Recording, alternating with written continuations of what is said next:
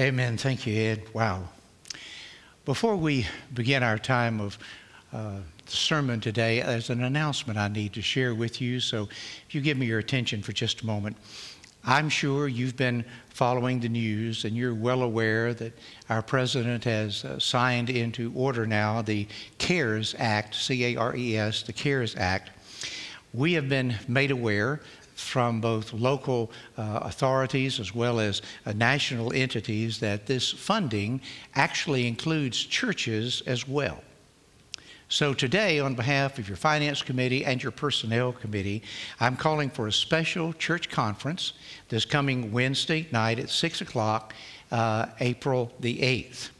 Now, I can hear you even from, from this location saying, Well, Brother Fred, uh, how are we going to accomplish that? This is a pandemic. We're not even allowed to be meeting together in large groups right now. Well, indeed, you're correct. These are unusual times, and they call for unusual measures. This is a time sensitive matter that we have to respond to very quickly and prudently. It requires immediate action. We found over the past several weeks that we have really had more attendance in our online uh, services than we have had in our in person meetings, especially on our Sunday evenings. So soon you're going to be receiving by text and email a link to a video presentation that will explain the CARES Act to you and how it relates to us at First Baptist Church. Folks you know and trust will be dealing with frequently asked questions about uh, the CARES Act and regarding our involvement in its action. Then you'll also receive by text and email a link to a Facebook Live presentation for a call church conference this Wednesday night at 6 o'clock. During that session, you'll have opportunity to ask any questions that have not already been dealt with in the earlier presentation and have them answered. You'll also have opportunity to actually vote on the matter at that time or within the next short period of time. I know this is not the way that we've always done things. I, understand that. But once again, these are unusual times. We're prohibited from being, doing business as usual. We just can't right now, the way we've always done it. So please bear with us. Let us make this decision together, even when we cannot be totally together. So if you hear that announcement, I would appreciate it. Turn with your in your Bibles, please, if you will, to Psalm 22. Psalm 22. Uh, I want to teach you to refer to this as the Song of the Cross. And I'll tell you why in a few moments. But as you're turning there, please give me your other ear and let me prepare you for next week. Next Sunday is Easter Sunday. I cannot tell you how incredibly we are grieving even now, your ministers and I, that we cannot be together in one place with you next Sunday. It's just difficult for us. I can't tell you how much it is. But we're in the midst of this pandemic. We can't meet together in person for our Easter celebration. However, we want to help make that day as special as possible. So next week, I want to invite you to join me to where together we can celebrate the Lord's Supper. That's right. You'll be doing it in your homes, but we'll be leading you here as a part of our overall worship. So let me tell you how you need to prepare. Please set aside a couple of crackers, any kind that you might have, and some juice. Set them aside for this purpose.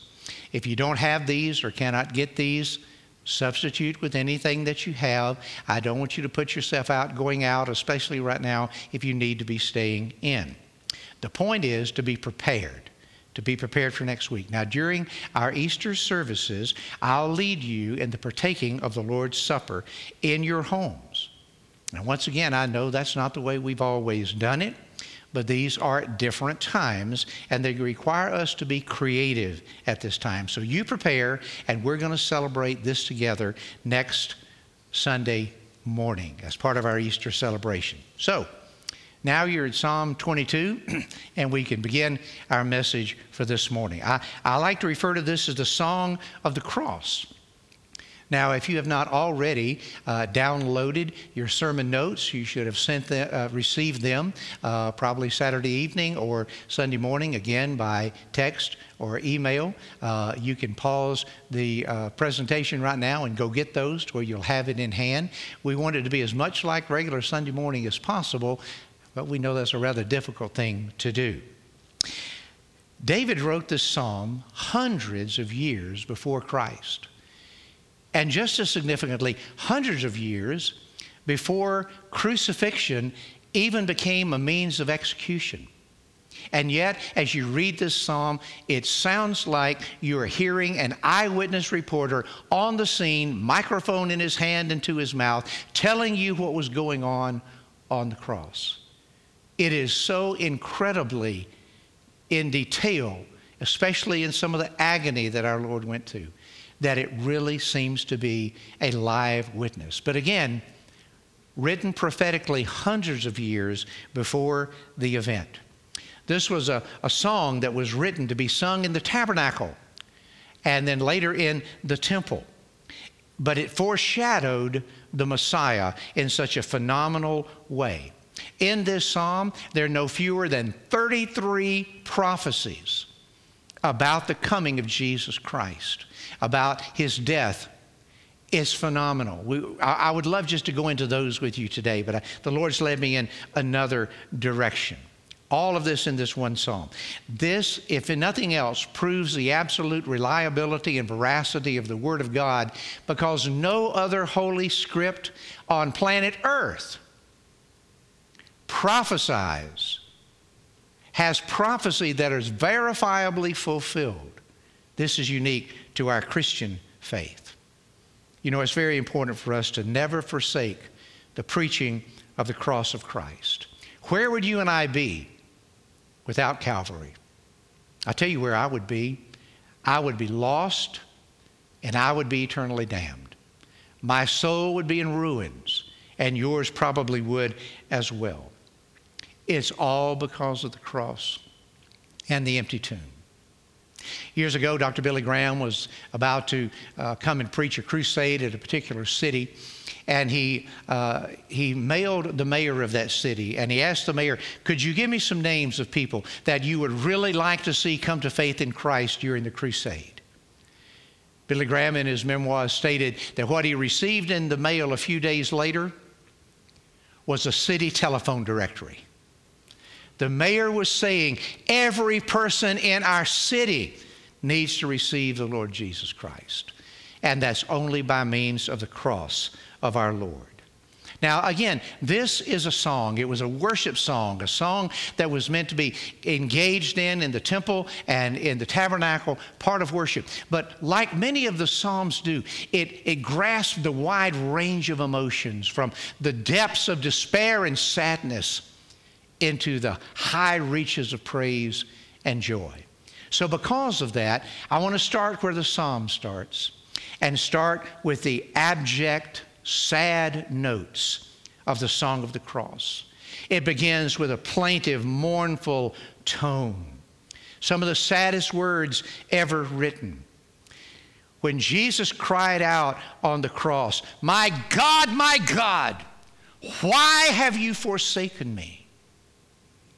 He was quoting the first lines of this song that he knew so well, that he had many times sung as a child coming up in the synagogue, and that he realized from the earliest of time really was speaking prophetically of himself.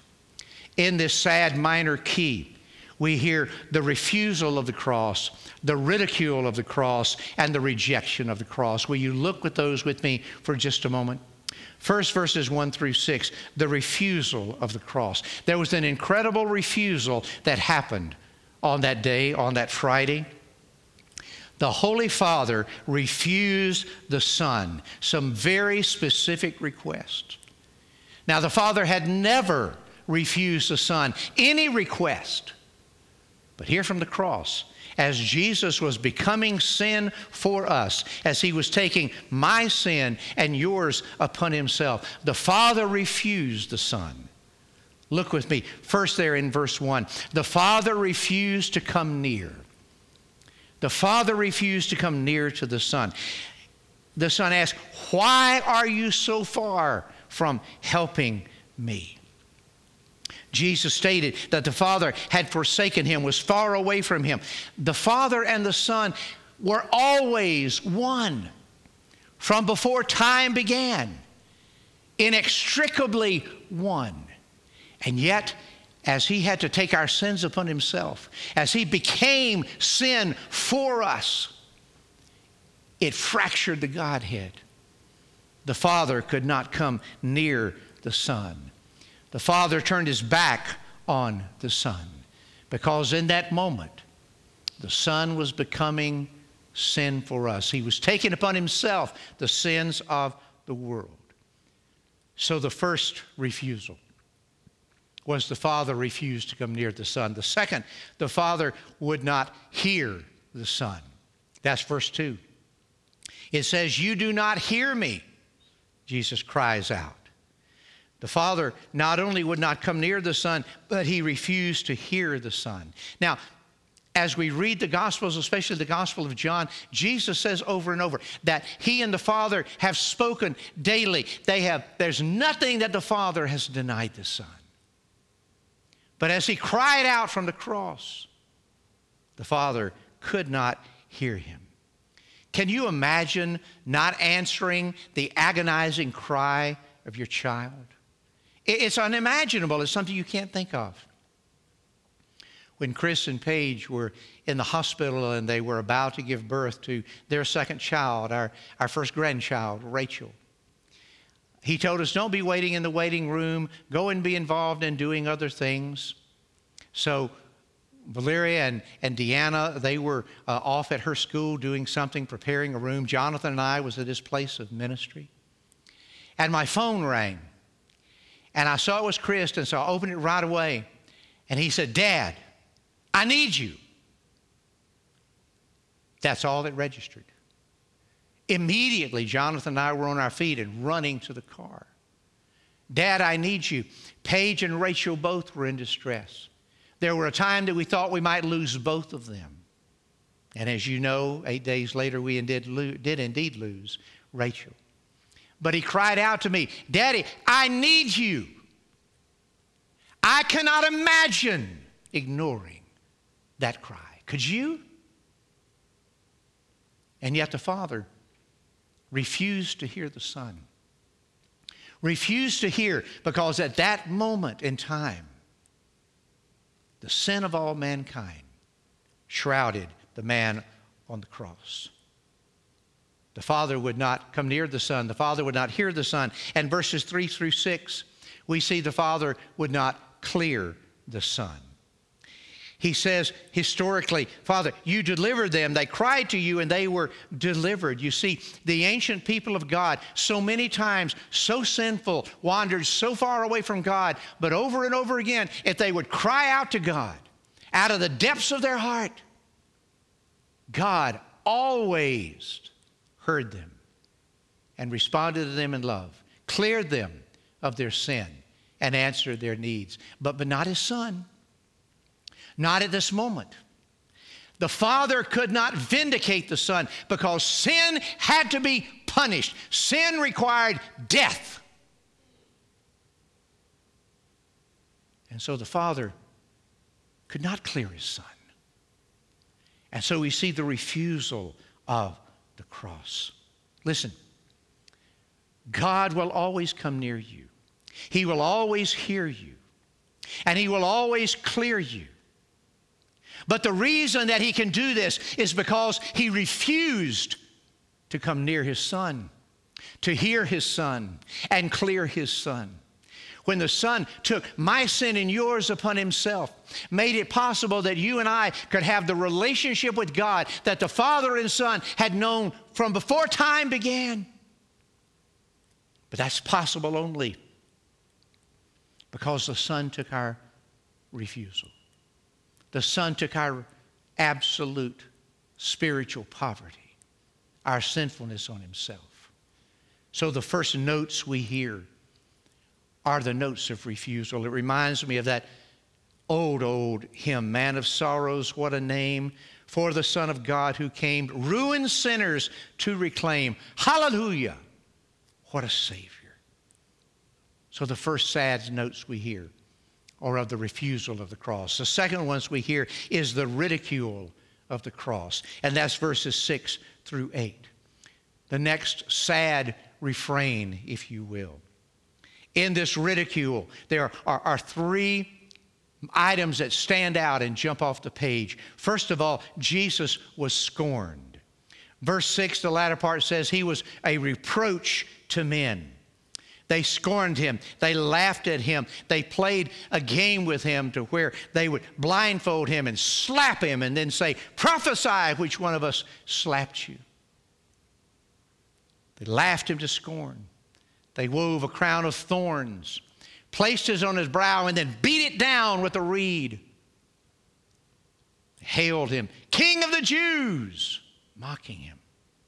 He was scorned. Secondly, he was despised, the latter part of six, and despised by the people. The very people he came to save were the people that despised him, hated him. They were disgusted by him. He came in love and mercy. And the scripture says he came into his own, but his own received him not. He was scorned, he was despised, and finally he was mocked. Verses 7 and 8 says, They ridicule me. They exploded upon him with insults of every kind. Hey, you said you could save others. Save yourself if you can. We don't know all the things that were said from the foot of the cross to him. But we know they mocked him, they scorned him, they relentlessly and mercifully decried him. So, in these sad, plaintive, mournful notes of the Song of the Cross, we hear the refusal and the ridicule, but finally we hear the rejection. And that's from verses 9 all the way down to verse 22. Specifically, it's a vicious rejection in verses 9 through 13, they refer to the bulls of Bashan, that they're none to help him. The bulls have surrounded him. They gape at me with their mouths. These bulls were huge, mighty beasts that were fed on plush vegetation and were strong and, and vicious. Jesus saw himself surrounded there on the cross by those who were powerful and vicious and hateful. They had been fed the plush things of the world, and they had been led and inspired by none other than the devil himself. And they were roaring at him with a vicious rejection. But it was also a vile rejection. It refers in verses 13 and 15 about a raging, roaring lion. That's a reference to Satan. Sometimes in the Bible, the lion refers to the lion of Judah, the, the Lord God Himself. But other times it refers to Satan. He's depicted in Peter as being a, a roaring lion, wandering about, seeing who can find that he might devour. Satan has always tried to devour Jesus. The confrontation that began even with Adam and Eve was really focused on the cross. But you see it specifically after Jesus died. How Satan inspired that maniac Herod, to so try to be sure that he'd killed whoever this Messiah was. He had all of the boy children in Bethlehem executed two years of age and younger. Yes, that was Herod, but behind Herod was Satan trying to destroy the Lord Jesus Christ. He tried to destroy him in the temptation in the wilderness. But here he finally concocted a heinous plan that he saw was really coming together and the Son of God was going to die in shame. Cursed is anyone who dies and is nailed to the tree. And so, if he could have the Son of God cursed, he would indeed win. And Satan thought he got what he wanted. but he would not want what he got when he got what he wanted. That's the amazing thing God used even the vile treachery of a Satan inspired Judas to bring about our salvation It was a vile rejection. But it was finally a violent rejection. When we read verses 16 through 21, he says, They pierce my hands and feet. I can count all of my bones. They stare at me. They divide my garments among them. My, for my clothing, they cast lots. Violence. Jesus took on the most violent of acts upon himself. Hands and feet pierced, hanging the way he was, his rib cage and bones sticking out all over, denied water, body beaten. I, I find it fascinating that he who created the trees was now hanging on one. He created water was dying of thirst. He who created the air to breathe had to pull against the nails in his hands and in his feet just to exhale to where he could breathe again. The Lord endured the cross and according to Hebrews despised the shame. We should never, ever, ever be ashamed of the cross of our Lord Jesus Christ. Let's not trivialize it by putting it into a little ornament but wearing it boldly in our heart, never to be ashamed of Him on the cross. The cross speaks life and forgiveness to the true child of God, and we treasure it. So, with this, these verses, the sad and mournful and plaintive uh, strands begin to echo away. But gladly, then, at this point, there's a change. And the glad notes, the celebrative notes of the song begin to take shape. Thank God that the story of our salvation does not end with Jesus on the cross. The cross is empty and the tomb is empty, that our lives may never, ever be empty. The glad notes of the cross, three things I want you to see in this second part of the song. First, the promise of his resurrection. Fill in the blank. The promise of his resurrection. That's verses 22 through 25. He says, You have answered me. I will declare your name to my brethren. And he goes on talking about all the ways he'll declare that. How can he do that if he remains dead? He can't. Only a resurrected, risen Lord Jesus can declare for all eternal life. He went to the cross promising the disciples that he would come again, promising the disciples that if they destroy this building in three days, I'll raise it up again. And indeed, he did. We're going to talk about that more next week. So we, we, we see the promise of his resurrection. Verse 26 the praise of the redeemed. Those who seek him, they will praise the Lord. The redeemed of the Lord praise him. We lift him up. That's why we love to meet together and why we're grieving even now that we can't be together.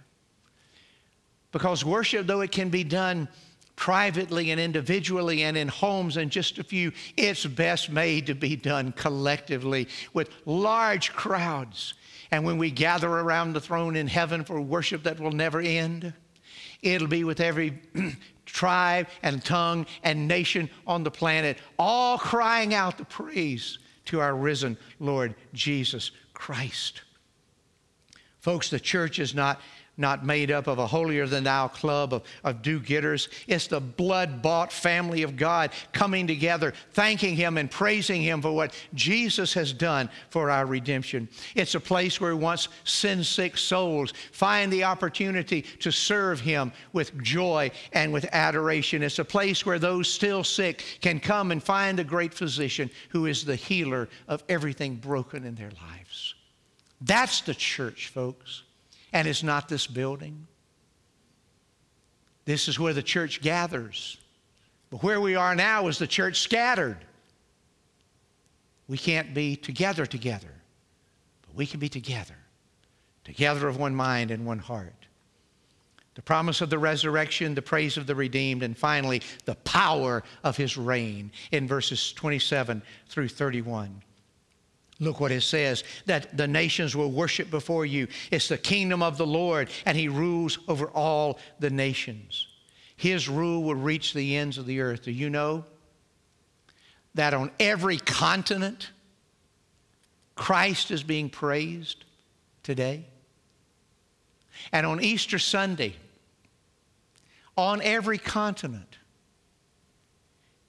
not every, every language and every people group, but on every continent, people will be gathering together to praise the Father for the gift of the Son, all of it being fulfilled, and all because of the song of the cross. Have you been to Calvary recently, folks? If you've never had the opportunity to go to the Holy Land, uh, you can still picture it in your mind. The hill still exists today, still has the outline and the look of a skull with pockets in the eyes and for the nose. On the top of it, even today, still stands a cemetery where once the crosses stood.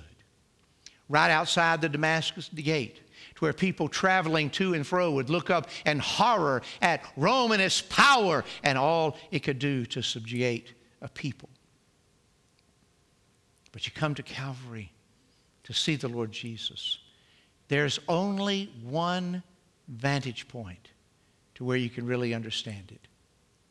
Some time ago, I read the story of a Dr. Frank Evans, and he was touring Italy. And as he was in one particular town, they said, Look, you need to visit this one particular village. If for no other reason, to go to this one little chapel. And in this chapel is a magnificent painting of the cross of Christ. And so he had time on his hands. He traveled to that village. He came in, he found the, the little church. It was easy to find. The caretaker was nearby, and the caretaker saw him coming and said, Oh, I know you're, you're here to see the painting. Come on in.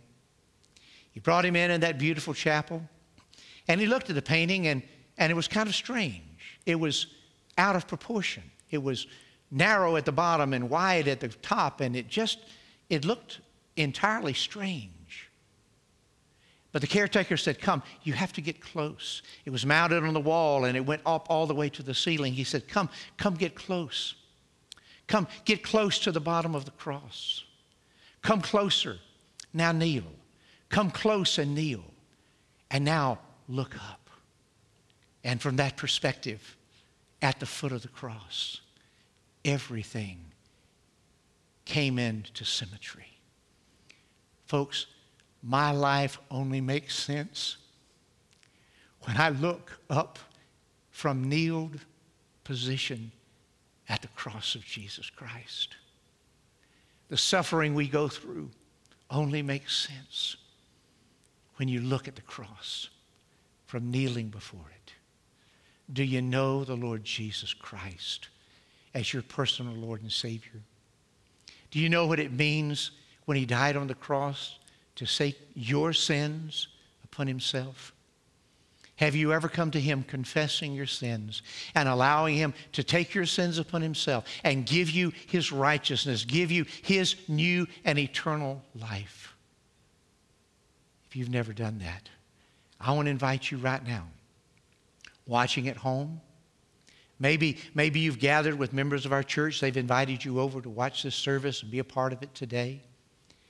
They understand exactly what's about to happen. So I want you to understand in, in just a moment, Ed's going to begin to play a song. And I want to lead you in a prayer. And during that prayer, you can come to the throne of God. You can come to the foot of the cross. And you can confess, Lord Jesus, I know I'm a sinner in need of your grace and mercy.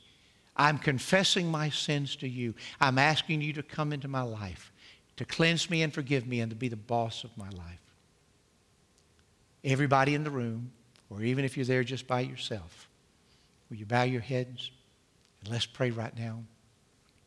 Lord Jesus, we come before you.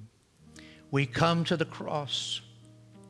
We come to look up and see the mangled, tortured body of the Son of God who became our sin for us. And everything within us wants to cry out God, I need your love. I need your forgiveness. Right now, Lord, I ask you, Holy Spirit, to encourage those who are walking today to just pray along with me, to just say, Lord Jesus, Right now, I confess that I am a sinner in need of a Savior. Right now, I confess I've been doing life my own way. Right now, I confess I've made a mess of much of my life. But right now, I sense this heaviness in my heart and a longing in my soul to have Jesus in my life.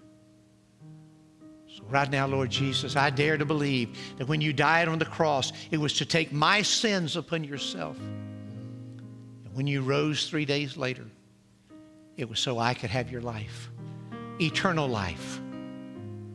Lord, I want to give my life to you. I want to surrender the control of my life to you. I ask you to be my Lord and my Savior. I dare to believe you're the Savior I've always needed, but never knew. Today, I rejoice that I am your child.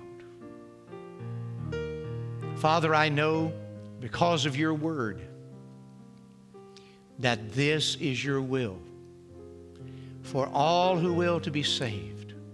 You're not willing that any should perish, but that all come to repentance. These precious ones, Lord, that have prayed even today to receive you into their lives, the angels are rejoicing, and we want to rejoice as well. So, Lord, will you encourage them to tell those who are there gathered with today, or to call us, or email us, or text us, and tell us, I asked Jesus to come into my life today because we want to rejoice with them. We want to share what the Bible says with them. Will you encourage them to do that today, Lord? Father, right now, all of those that are your children, we gather around the cross today where alone we can find perspective of life. And we look up and we don't see a Savior hanging on the cross anymore. We see an empty cross because He's been taken down and we rush and we see an empty tomb because he's risen just like he promised. So today, Lord, we worship you. We adore you. We praise you. We thank you for what you've done in our lives, transforming us, making us new, and being our master and Lord. Father, we can't be together right now, and we're grieving that fact. But right now, together in one heart and one mind and one spirit, we just praise you and thank you. We love and adore you. And until we can get together again, until we can be together together, we want to serve you. We want to reach out to a, a hurting neighborhood and, and, and community and county and state and nation. We want to reach out your love and your grace and your mercy. Give us creative ways to do that, Lord and we will obey you. We'll do exactly what you put on our hearts to do. Thank you for allowing us to gather, even by means of the media, that we can be together, even when we can't be together. We bless you in the name of our risen Lord Jesus. And in that great name we pray. Amen. God bless you today.